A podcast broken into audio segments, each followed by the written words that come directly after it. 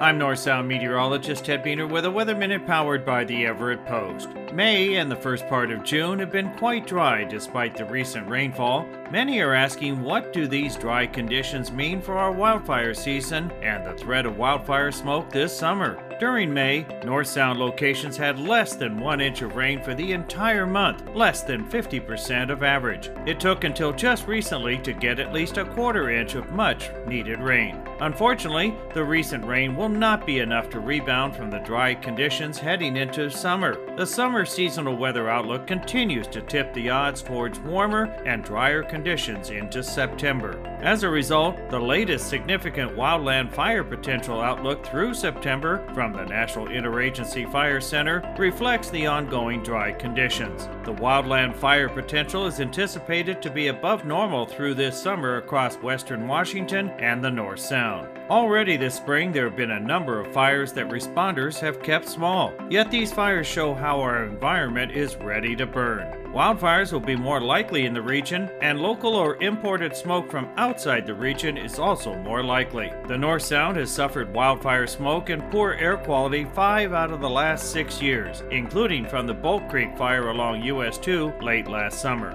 It will be important to avoid fire starts of any kind this summer and prepare in advance. This has been a Weather Minute. I'm North Sound meteorologist Ted Buehner.